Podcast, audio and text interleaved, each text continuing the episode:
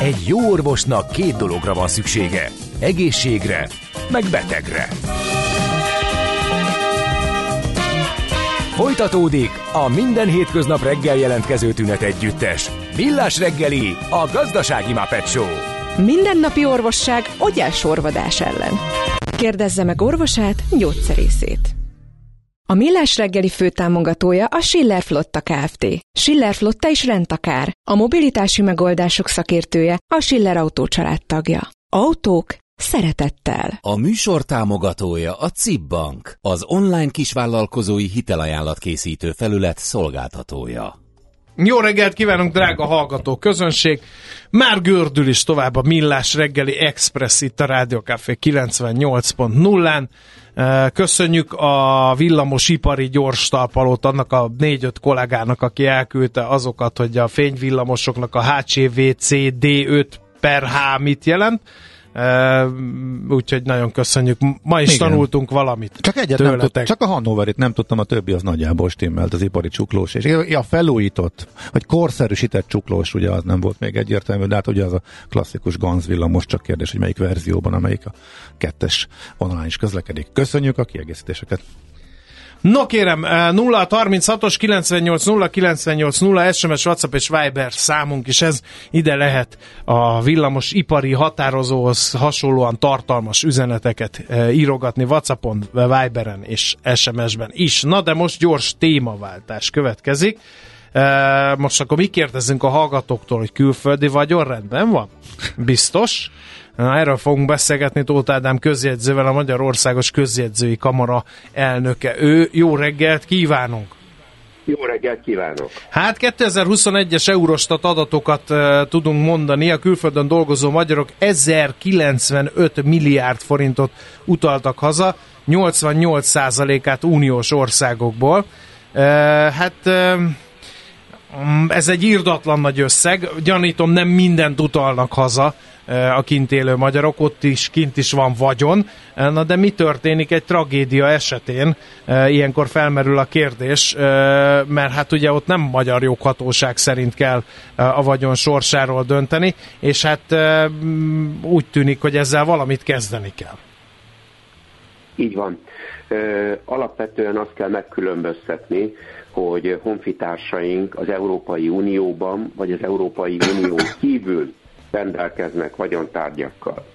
Az Európai Unión kívül rendelkeznek, akkor annak az országnak a nemzeti joga lesz az irányadó az eljárásra és az öröklési rendre, amelyikben ez a vagyontárgy található. Uh-huh. Hogyha az Európai Unión belül Dánia és Írország kivételével... Már bonyolult. 2000, Hát e, ez csak két ország, a kivétel, tehát azt jelenti, hogy a többi 25-ben e, egyforma, e, akkor ott 2015 óta annak az országnak a jogát kell alkalmazni, ahol éltek.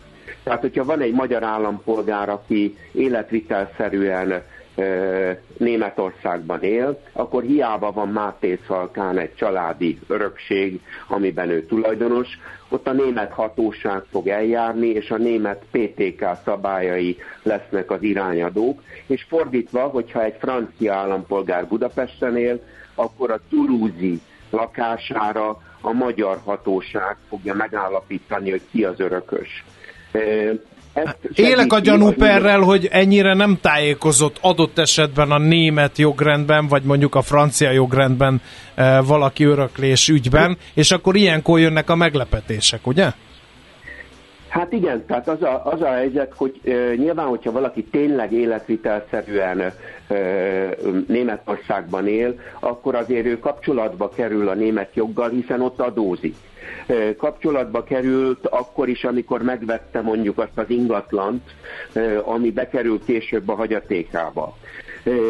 De, de ezzel számolnunk kell, hogyha az Európai Unión belül átköltözünk valahova, akkor automatikusan az a jog lesz az irányadó. Természetesen hogyha ez a magyar, aki Németországban él, megőrizte a magyar állampolgárságát, akkor neki joga van ahhoz, hogy a, úgy döntsön végrendeletben, hogy a magyar hatóság járjon el, és a magyar öröklési szabályok legyenek az irányadók a hagyatékában. Uh-huh. Ahogy, ezt, ahogy ezt el tudjuk dönteni, azért az fontos kérdés, hogy mennyiben mások a szabályok az egyes uniós országokban. Tehát aki mennyire érdemes ezzel élni, és a magyar szabályokat figyelembe venni, vagy arra törekedni, hogy azok legyenek az irányadóak.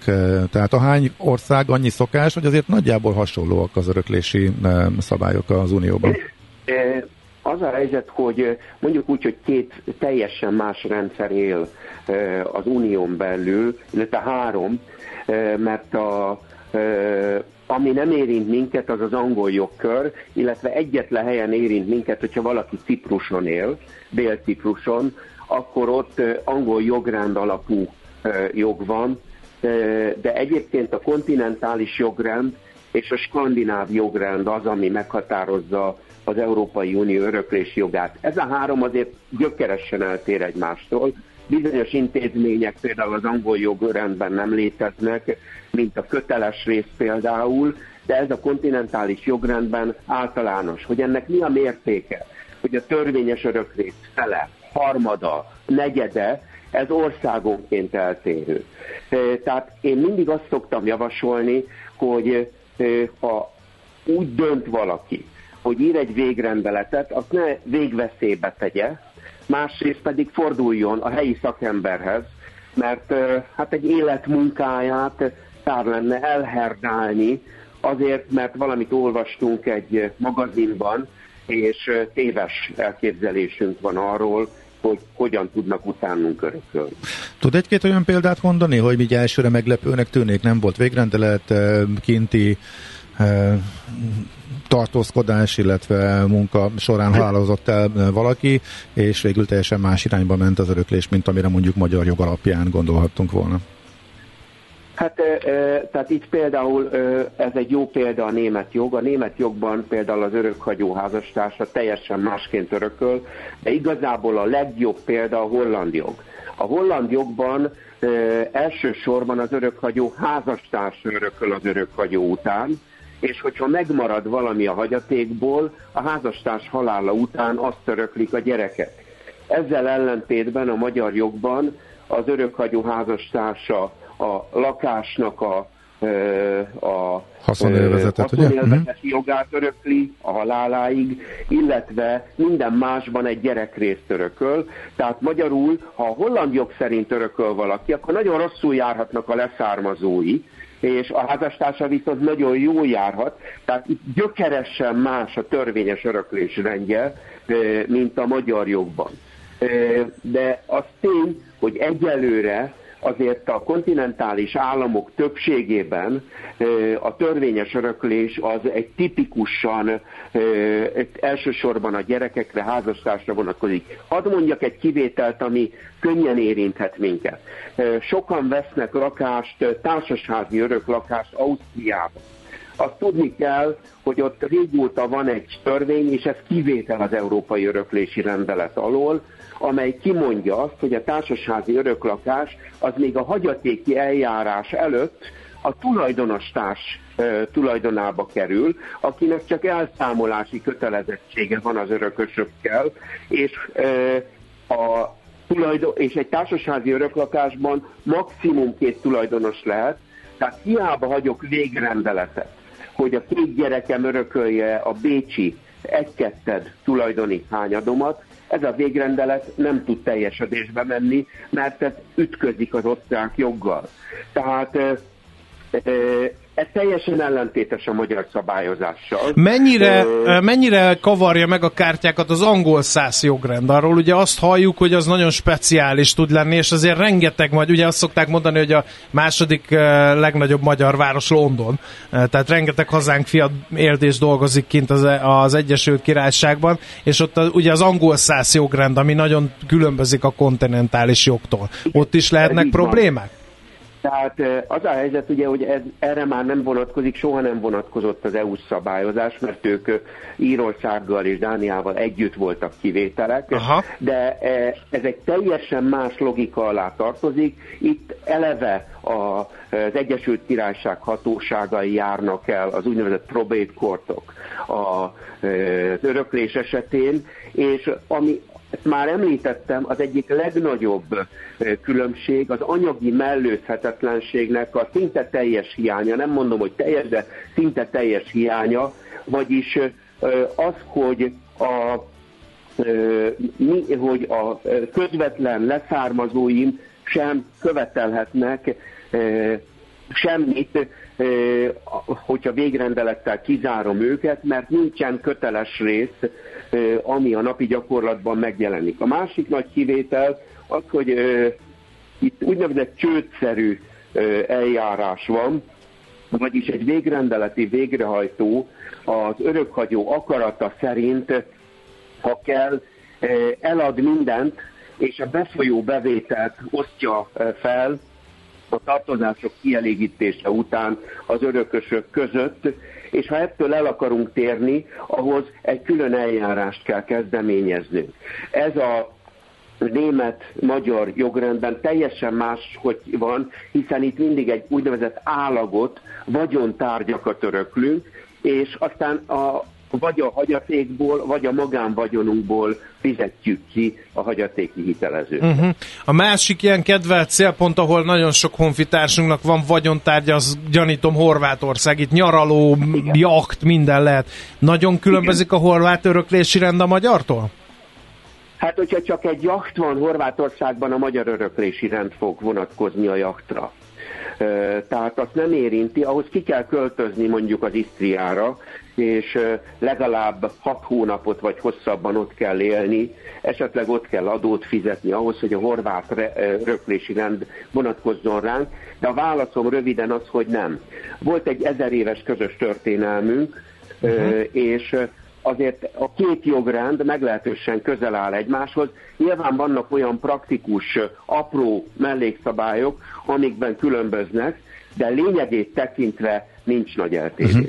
Azt megbeszéltük, hogy az számít, hogy hol éltünk, vagy mi is az a pontos Igen.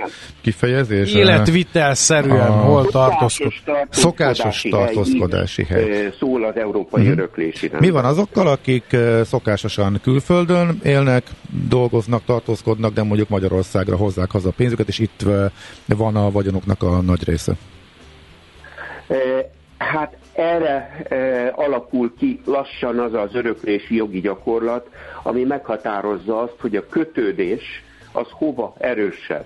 És ez nem feltétlenül, tehát lehet, hogy valaki 10 hónapot dolgozik külföldön, és hazahozza a vagyonát, és egyértelműen itt fekteti be, és egyértelműen itt él a családja, akkor azt mondják, hogy nem az időtartam számít, hanem az, hogy a kötődése ennek az EU-s állampolgárnak Magyarországhoz szorosabb volt, mint ahhoz az országhoz, ahol ő dolgozott. De elképzelhető olyan is, és ez megint egy nagyon komoly értelmezési probléma, hogy valakinek van Marbellán egy, egy apartmanja, és az év egyik felét, amikor itt hűvösebb van, ott tölti, és az év másik felét, amikor ott elviselhetetlenül meleg van, akkor azt itt tölti Magyarországon. Itt nagyon nehéz eldönteni azt, hogy melyik országnak lesz joghatósága.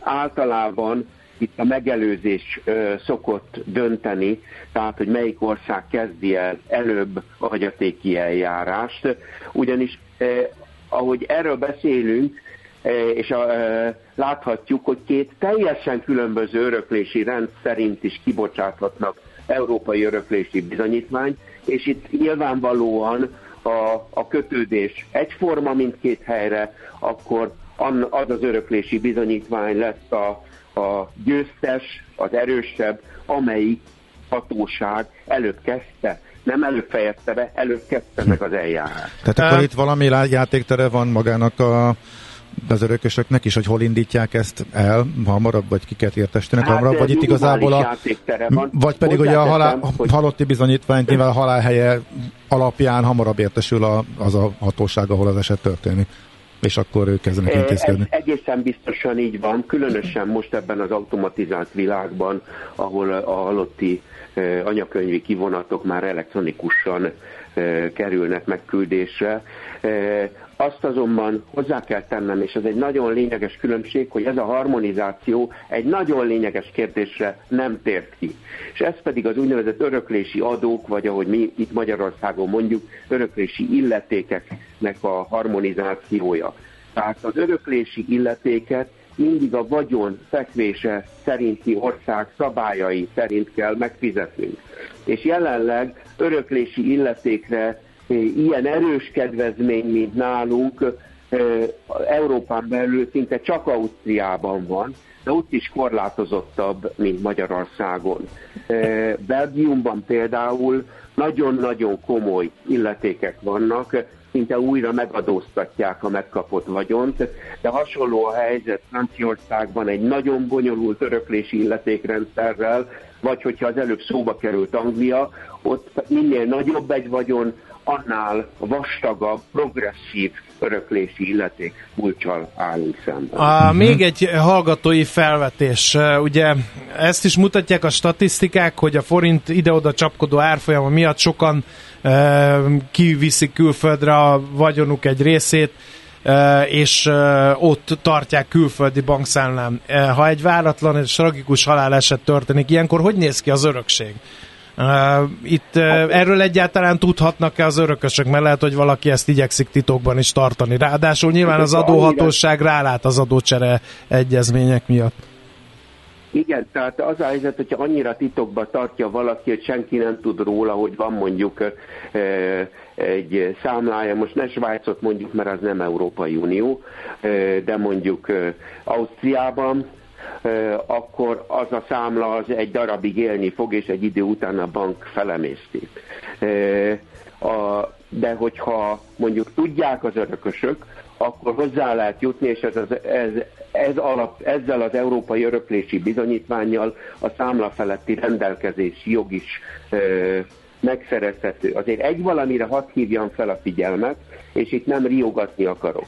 Van egy nagyon népszerű tárgya, amit nyaralásokhoz szoktunk használni, és így ki tudjuk védeni a, az árfolyam kockázatot, ez a Revolut. Igen. Itt az a közjegyzői gyakorlatunk, hogy sajnos a Revolut cég nem reagál semmiféle megkeresésre, tehát hogyha az örökösök nem tudják azokat a kódokat, amivel hozzá tudnak jutni a Revolut számlához, szinte lehetetlen a jogutódlásnak a megállapítása, mert hiába küldjük meg nekik a e, hagyaték átadó végzést, egyszerűen nem reagálnak rá, ahogy arra sem reagálnak, hogy a hagyatékhoz tartozik-e ilyen számla, e, tehát a hatósági megkereséseket is teljesen figyelmen. Simán lenyelik a pénzt úgy, ahogy van. Én nem mondom, és nem is akarok vádolni senkit, de a gyakorlatunkban azt látjuk, hogyha hagyatéki leltárban egy revolút számla szerepel, uh-huh. olyan, minthogyha eh, a farrahány borsó a megkeresésünk. Uh-huh. Elképesztő. Európai Hú, hát- Uniós felügyelet, a igen. bankfelügyelet alatt állnak Litvániában, és ezt meg lehet csinálni, igen, de ez nagyon durva. Igen, okay, ez nagyon, nagyon érdekes volt. Nagyon szépen köszönjük az információkat, szép napot, jó munkát kívánunk! Én köszönöm, és szép napot önöknek is. Viszont hallásra! Tóth Ádám közjegyzővel, a Magyarországos Közjegyzői Kamara elnökével beszélgettünk arról, hogy ha külföldön van vagyonod, akkor egy váratlan, vagy egy nem is olyan váratlan haláleset esetén mit lehet tenni az örökléssel? Hát sőt, mi időben eldönteni, hogy hol, hogyha úgy alakulna, egy végrendelkezéssel ez megoldható, mint kiderült. Jé, hát ez meg micsoda? Csak nem. De egy aranyköpés. Napi bölcsesség a millás reggeliben. Hm, ezt elteszem magamnak. No kérem szépen, Alföldi Robert színész, rendező, műsorvezető 1967. november 22-én született. Az ő munkásság előtti tisztelgésről választottuk az aranyköpés rovatunkba. A következő gondolatot Nem tanultunk semmit abból, ami az elmúlt pár ezer évben történt, ugyanazokba a csapdákba lépünk. No comment. Az innováció és kreativitás hajtja a GDP-t, növeli a versenyképességet és munkahelyeket teremt. Egy jó ötlet már fél siker, kigondolni nehéz, eltulajdonítani azonban könnyű. Érdemes jól védeni, mert a szellemi tulajdon kincset ér. Gondolkodom, tehát vagyon. No kérem szépen, biztosan sokatok eszébe jutott már az, hogy vajon a ilyen földrajzi név alapján ismert árutermékek, mint a szólingeni acél, vagy a kararai márvány, vagy a tokai aszú, azokat lehet-e, és hogy lehet Európai Uniós területen belül ezzel a, a névvel ellátni? Erről fogunk most beszélgetni, méghozzá a Gyetvainé Virág Dórával, a Szellemi Tulajdon Nemzeti Hivatala műszaki elnök helyettesével. Jó reggelt kívánunk! Jó reggelt kívánok, szervusztok! No, az apropót az adja, hogy megjelent egy uniós földrajzi árujelző oltalmi rendelet. Miről szól ez a rendelet? Arról szól, hogy eddig csak országonként lehetett védeni a földrajzi árujelzőket, Magyarországon ezre volt lehetőség, de a különböző európai országokban nagyon különböző módon kellett ezt intézni, sőt volt olyan ország, ahol egyáltalán nem is lehetett kérni, például Dániában. Most a rendelet eredményeként egyetlen eljárásban egész Európára, oda is, ahol eddig nem lehetett, például Dániára, meg lehet szerezni ezt az oltalmat. Uh-huh. Uh, ez hogy fog működni a gyakorlatban? E, e, egy címke lesz rajta, vagy, vagy eddig nem lehetett feltüntetni, most fel lehet? A gyakorlatban az vásárlók annyit fognak ebből tapasztalni, hogy meg fog jelenni egy címke, ami alapján be tudják azonosítani, hogy ez valóban arról a földrajzi helyről származik, amire a neve utal. Uh-huh. Érdekes az, hogy én a mezőgazdasági termékekről, ilyen, hogy, hogy kalocsai paprika, meg makói hagyma, és ebből a szempontból a tokai asszú is rossz példa volt, mert hogy ott, ott rendre tette az agrártárca, hogy ott van földrajzi áru jelző oltalom, tehát a mezőgazdasági termékekre eddig lehetett, és ezt terjesztették ki most más termékekre is az Unióban? Pontosan erről van szó. A mezőgazdasági termékekre már néhány éve lehet EU-s földrajzi árujelzőt szerezni, és ezt terjesztették ki a kézműves és ipari termékekre is. Uh-huh. Uh, egyébként mikortól lép életbe ez a szabályozás? 2025-től lehet majd kérni EU-s szintű földrajzi árujelzőt. Uh-huh. És ez hogy fog, működni a, hogy fog működni a gyakorlatban? Mondjuk a halasi csipkeverők gondolnak egy nagyot, hogy ők szeretnék a termékeiket ezzel a földrajzi árujelző oltalommal forgalmazni az Európai Unióban. Mit kell tenniük? Akinek már van Magyarországra vonatkozó földrajzi árjelzője, annak ki kell terjeszteni az eura. Uh-huh. Akinek pedig még nincsen, az el fog indítani egy magyar földrajzi árujelzőt, és azt fogja szintén kiterjeszteni az eura. Ez egy ilyen két lépcsős, kétfázisú eljárás eredménye lesz. Uh-huh. Az EU is megvizsgálja ezeket, hogy jogos, vagy ez ilyen egykapus eljárás, hogyha a magyar hatóság rábólint, akkor az EU hatóság is el fogja fogadni, vagy ez ilyen két külön eljárás? Nagy valószínűséggel, ha a magyar hatóság rábólint, akkor már az EU is, de még a pontos részletszabályokat egyelőre Aha. nem ismerjük, hiszen két év van a részletszabályok kidolgozására. Uh-huh. És ahogy mondta, a fogyasztók azt látják, hogy ez egy logó lesz, de ez nem elég ez a Made in Hungary például, vagy, vagy ez, ez, ez, ez így, ennek a szabályozás nem tudom, hogy van egyáltalán. A mezőgazdasági termékeknek van egy jellegzetes kis ábrácska, amit feltehetnek, hogyha földrajzi árujelzővel rendelkeznek, és valószínűleg ez lesz kiterjesztve a kézműves és ipari termékekre is. Aha. Mit gondol nagy az érdeklődés így Európában vagy Magyarországon? Ez jelenthet üzleti előnyt, ez a földrajzi árujelző? Hogyne, hát a földrajzi árujelző a vállalkozásoknak egy fantasztikus versenyelőnyt jelent, hiszen hogyha ezt oltalmaztatják, akkor jelentős árbevétel növekményt is elérhetnek. Azok a vállalkozások, akik a szellemi tulajdonukkal okosan gazdálkodnak, akár 20%-os bevétel növekményt is el tudnak érni. Uh-huh. Úgyhogy erre biztosan lesz érdeklődés, ráadásul sokkal könnyebb a hamisítás ellen fellépni, a vásárlók sokkal jobban tudják azonosítani, és hát a magyar vidék is erősödhet e, ezáltal. Azt tapasztaljuk egyébként, hogy a, a mezőgazdasági termékeknél ö, nagy érdeklődés van rá, és ebből ö, következtetünk arra, hogy valószínűleg a kézműves és ipari termékeknél is ö, nőni fog az érdeklődés. Igen, de ez vicca verza is járt, tehát én a szólingeni acéllal, meg a kararai márványjal viccelődtem, de hogyha ezek bejönnek, akkor ugyanez vonatkozik majd az unió Unióból hozzánk érkező termékekre is, ugye? Természetesen, de ezek uh-huh. a földrajzi árujelzők erősítik egymást. Igen. Hiszen hát én... ha a szolingeni acélt meg lehet védeni, akkor miért ne tudjuk megvédeni a halasi csipét? Bizony, uh-huh. bizony. Jól értettem, hogy még két év, tehát 2025 végétől? Miért, miért van vajon igen, ekkor átfutási idő a döntés és az életbelépés között? A részletszabályokban meg kell egyezni az EU-nak, és hát ez nem olyan egyszerű azért. Uh-huh. Oké, okay, hát így legyen. Köszönjük szépen az Nagyon érdekes, és drukkolunk ennek a szabályozásnak, ez egy klassz dolog mindenképpen. Köszönjük szépen az információkat, szép napot kívánunk! Nagyon szívesen, szervusztok! Szervusz! Gyetvaini Virág Dórával, a Szellemi Tulajdon Nemzeti Hivatala műszaki elnök helyettesével beszélgettünk arról, hogy uniós földrajzi árujelzőt kaphatnak kézműves és ipari termékek is az agrártermékek után. Egy jó ötlet már fél siker. Kigondolni nehéz, eltulajdonítani azonban könnyű. Gondolkodom, tehát vagyon.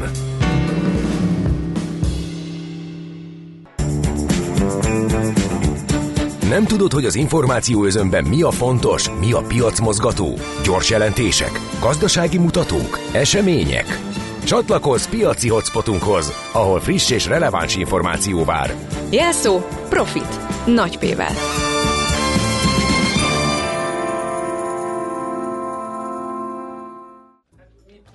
Kababik József az Erste befektetési ZRT üzletkötője a vonalban. Jó reggel, szervusz! Sziasztok, szép jó reggelt Szevasz. mindenkinek! No, mi van a szatyorban? Mindenféle, minden, mindenféle dolog van most. Uh, kicsit a kőolajról, ugye itt az elmúlt egy másfél hónapban egy olyan nagyjából majdnem, hogy ilyen 10% körül esett, ugye ilyen, ilyen, ilyen 75-79-ig esett, hogy ez a VTI brand, különben korábban ez ilyen 83-90 környékén volt. Ugye nyilván a csökkenő keresletre reagált annó az olajára, és ez uh, ez elég komolyan meglátszott ugye ebben az árban, és hogy most egy kicsikét azért följebb pattantunk, ez ugye annak a következmény OPEC hétvége lesz, és hát ott azt várják, hogy akkor mit reagál az OPEC, amit szokott, hogy akkor csökkenti a, a, a kínálatot, ami nem olyan egyszer egyébként, mert sok, sok OPEC tagállam, meg költségvetési problémákkal küzd, de e, szerintem is az a valószínű, hogy azt fogják mondani, hogy akkor tovább csökkentjük a kínálatot, reagálva a csökkenő keresetre, vagy keresletre, úgyhogy ez a játék ez tud tovább menni. Ugye 80 fölött vagyunk Brentben, kicsivel 80 alatt ugye a, a VTI-ben, meglátjuk, hogy a hétvége után ez hogyan alakul. Költségstoppban Németországban, hogy van egy 60 milliárd eurós alap, amit ugye elkezdtek használni, de az Alkotmánybíróság törvénytelennek minősítette az abban való költést, illetve hogy bele kell számolni a, az államháztartási hiányba, úgyhogy most ilyen költségstoppot rendeltek el sok tekintetben. Mármint az államháztartásban? Igen, uh-huh. igen, igen, igen, uh, hogy, uh, hogy vissza kell faragniuk a kiadást. Ez azért érdekes, uh, mert közben meg, ugye ott, ott tartunk most, hogy bár az infláció lejött, a kamatok magasak a világban, és ezt majd kezdik jövőre érezni a, a hát nem csak az EU tagállamok, hanem mindenhol, ahol fölment a kamat, ugye nagyobb a kamat teher, ezt majd nyilván mi is fogjuk érezni a költségvetésben, és hát a francia költségvetés meg az EU figyelő listára helyezheti, mert hogy szerintük nem fognak megvalósulni teljesülnek költségvetési célok. Ugye jövő évtől már ugye szigorúban veszi az EU a, a Maastrichti kritériumokat, úgyhogy egyelőre Olaszország meg Németország elkerülte, de nekik sem egyszer a jövő évi költségvetés megcsinálni. No, növekvő új autó eladások, hogy a makróról kicsit lejjebb forduljunk, mikroszintre, bár ez is valamelyes makro. Októberben 14%-kal több autót adtak el Európában, mint egy évvel korábban. Ennek így örülhetünk, mert ugye jó hír folytatódik a növekedés. Picit gond, hogy ez a növekedés ütem ez lassul, az első 10 hónapban még 18% volt, most meg már csak 14. A legnagyobb növekedést a Tesla, a Nissan meg a Renault érte el, ugye hangsúlyozom Európáról van szó. A teljesen elektromos autók eladása 36%-kal nőtt, a piaci részesedésük 14,2% volt. Bayerről néhány mondatot, ugye hétfő jelentette be, hogy megint pert veszített, ez ma a negyedik per volt itt az elmúlt néhány hétben, ugye a Roundup növényvédőszerrel kapcsolatban, ugye a Monsanto-t vette még az övé volt ez a Roundup növényvédőszer, ami rákeltő lehet, perlik őket, és ő már nagyon sok, azt hiszem 15 milliárd euró céltartalékot korábban elkülönített a, a perekre, de ez az utolsó döntés egy másfél milliárd eurós teher a vállalatnak, ez nem olyan jó hír, és ugyanezen a napon hétfőn jött ki az a hír is, tehát egyszer két rossz hírt tettek közzé, hogy a Asundexian, nem tudom, hogy így kell ejteni, ugye a stroke megelőzésére szolgáló gyógyszere lett volna, és a harmadik fázisban jár, de hogy akkor ezt visszavonják, hogy nem, nem megfelelő. Pedig ez egy fontos gyógyszer lett volna. Ennek köszönhető csak nem ilyen 20%-ot esett a Bayer, egyébként sem magas árfolyamról, 33,99-en zárt tegnap, tehát tegnap már nem esett lényegében, de két, két napja majdnem 20%-ot esett. 2009-ben voltak itt utoljára részvények, nem mondhatóak uh, drágának. Ez annyira érdekes ez a sztori, uh, hogy, uh, hogy uh, még most, hogy itt megint másfél milliárd, ugye mindenki tudta, hogy amikor megveszi az amerikai céget perek sorozatát is átveszi a Bayer. A kérdés az, hogy még mindig pozitív a mérleg, de hát ugye ezt ember meg nem mondja, csak a cégnél tudják. Hát én szerintem ez a Monsanto illet, ez, ez, ez, ez már tuti, hogy negatív. Már a, amikor megvették már akkor, ugye 130 körül volt akkor a, a Bayer árfolyama, most ugye 100 lejjebb van. Én emlékszem erre, húzták, halasztott, még, még tovább emelték az árat arra, és azt mondta Bayer, hogy igen, aztán mondták, hogy ez még két évig elhúzódó jár. Hát ez egy, ez egy ez egy jó példa a rossz példára, én szerintem ez nem nagyon, nem nagyon jó történet. Mm-hmm. E, és hát az amerikaiak meg így a perekkel kiszedik belőle, amit csak bírnak. Tehát, Nyilván ugye, Amerikában ennek a komoly nagy hagyományai vannak. Hát a hagyománya van, így Igen. van, így van, így van. Fú, nem is tudom miről mondja, kicsit pessimisták a, a Black Friday-lel kapcsolatban. Jöttek ki amerikai ilyen kisker cégek gyors jelentései, Best Buy például, ugye elektronikai cégeket termékekkel kapcsolatosan. Jó volt a nyereségük, a bevétel némileg kicsit kisebb volt, mint ahogy várták, és a, a fogyasztói költekezés csökkenésére számítanak a jövőben. ThyssenKrupp, mert annyi minden van. Pozitív nullával szemben 2 milliárd eurós veszteséget számolt el a, a, a, a ThyssenKrupp. Ugye volt egy pénzügyi leírása, úgyhogy ez milyen szempontból nem lett jó. A, ez németországi üzemekhez kapcsolódik ez a, ez a leírás, és egyébként az egész gyors jelentést a magas energiár, meg a gyenge gazdasági teljesítmény határozta meg. Az árbevétel 37,5 milliárd euró, euró lett, ez megfelelt a várakozásoknak a 703 millió eurós EBIT az meg némileg fölülmúlt a 670 millió piaci konszenzust. E, visszafogott árbevétel növekedést várnak a következő időszakra, hát 6,60 zárt, 2%-ot esett. Nem a nagy úgy rajfejzembre egy gyors info, 0,8 e, eurós osztalékra tettek javaslatot még februárban, erről fognak most szavazni a november 21-i e, közgyűlésen, egyébként ez kb. 5,9-es osztalék hozamnak felel meg. Egész hétvége vagy hé, hé, hétel erről, erről az OpenAI eh, krízisről szólt, hogy ott ugye a vezérigazgatót kirúgták, eh, akkor Microsoft, nem tudom, így figyeltétek, a Microsoft mondta, hogy akkor átveszik őket. Erre a, a munkavállalók megindultak a Microsoft felé, hogy van, követik hogy... a főnöküket, igen. Így van, így van, hogy tényleg ez a mesterséges intelligenciával foglalkozó cégnél milyen nagy dolog, hogy az emberről szól minden, igaz? Tehát egy ember elküldik a dolgozó, 90% azt mondja, hogy akkor megyünk mi is, mert őt annyira szeretjük, ez egy nagyon-nagyon szép történet. A Microsoft azt mondja, hogy fölvesszük, de tudjátok, mit vissza is adjuk nektek, ha akarjátok. A befektetők azt mondják, hogy akkor az egész menedzsment menjen, vagy az igazgatóság onnan menjen, és akkor úgy uh-huh. jöjjön vissza, ilyen sakmat, tehát nem tudják, hogy mit csináljanak, döntenek ilyen, ilyen helyzetben, kérdezik meg a mesterséges intelligenciát egyébként, hogy hogy döntene ő, de végül is az lesz, hogy vissza fogják venni, tehát ez a hír, hogy vissza fogják őt venni, és az igazgatóságunk lesz pici, átalakít, pici átalakítás. Hát ez a legjobb. A... Kirúgjuk pénteken, Ugye? hétfőn visszavesszük. Bravo! Van. Nagyon végig gondolt menedzseri döntésnek tűnik ez az egész, igen. Igen, igen, igen, jól átgondolt stratégia következő, így van. Na, szóval a lényeg, hogy visszatért a pozíciójába. Nvidia, mindenki nagyon-nagyon várta, ugye, e, de nem, elszontyolottak a befektetők. Ugye zárás után jött ki a gyors jelentés, ami sokkal jobb lett a vártnál, de semmi nem elég. E, gyorsan számokban 18,1 e, milliárd dollár bevételt ért el, ez egyébként háromszoros az egy évvel ezelőtti kb. 6 milliárdnak. A várakozás meg 16,1 volt, tehát 16,1 helyett 18-at csinált, az, az eredményhez ugye legnagyobb mértékben az adatközpont üzletákból befolyó 14,5 milliárd dollár járult hozzá. A nyereség is pozitív meglepetés lett, 4 dollár az egy részmére jutó profit, 3,6-ot vártak. Na, akkor mi lehetett a gond? Biztos rosszra számít a vezetőség? Nem. A vezetőség arra számít, hogy folytatódik a növekedés a negyedik negyed év évben 20 eh, milliárd dollár körüli bevételre számítanak, még az elemzők, meg a konszenzus csak 17,9. Tehát még a jövőre vonatkozó várakozás is magasabb, mint hogy az elemzők hát számolták. akkor meg miért esett? Nagyon szép, nagyon jó lett. Hát arra gondolnak sok, mert zárás után esett 2%-ot, épp tegnap nem mozdult az árfolyam, zárás után majdnem 2%-ot esett.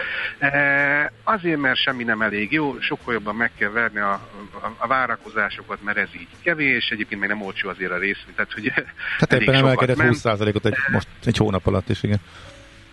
Hát így van, úgyhogy hát túl fölhájpoljuk, akkor, akkor hát ez az eredménye. És akkor még egyetlen mondat, mert a HP is gyors jelentett, Hewlett Packard 13,8 milliárd dollár bevételt termelt, ami éves szinte 6,5%-os visszaesés, meg el is marad a 13,8 uh, 13,8 milliárdos konszenzustól. Az egyrészt eredmény várakozásoknak megfelelő, de a HP vezérigazgatója arról beszélt, hogy a PCP az majd kezd magához térni, ugye a mester mesterséges intelligencia képességgel kell rendelkező számítógépek majd e, nagyobb mennyiségben fognak majd elkenni, úgyhogy majd ők is fölülnek el, erre a lóra. E, hát 3%-ot esett az érzás okay. után a Kösz, el is hitték akkor a vezérigazgató úrnak a befektetők az egészet. Nem jött be egyelőre. Jó, oké. Okay. Nem jött be. Legalább megpróbálták. Igen. Köszönjük szépen, sok-sok. Uh, Klassz volt! A mestere vagy a minél, minél több Igen. információt egységnyi időbeszorításnak. Nagyon szépen köszönjük. Szép napot, jó munkát! Jó kereskedés, szia! Kababik Józseffel beszélgetünk, az Erste befektetési ZRT üzletkötője tartott egy tőzsdei áttekintés gyorsan. A Millás reggeli piaci hotspot rovata hangzott el. Azonnali és releváns információért csatlakozz piaci hotspotunkhoz. Jelszó Profit. Nagy P-vel.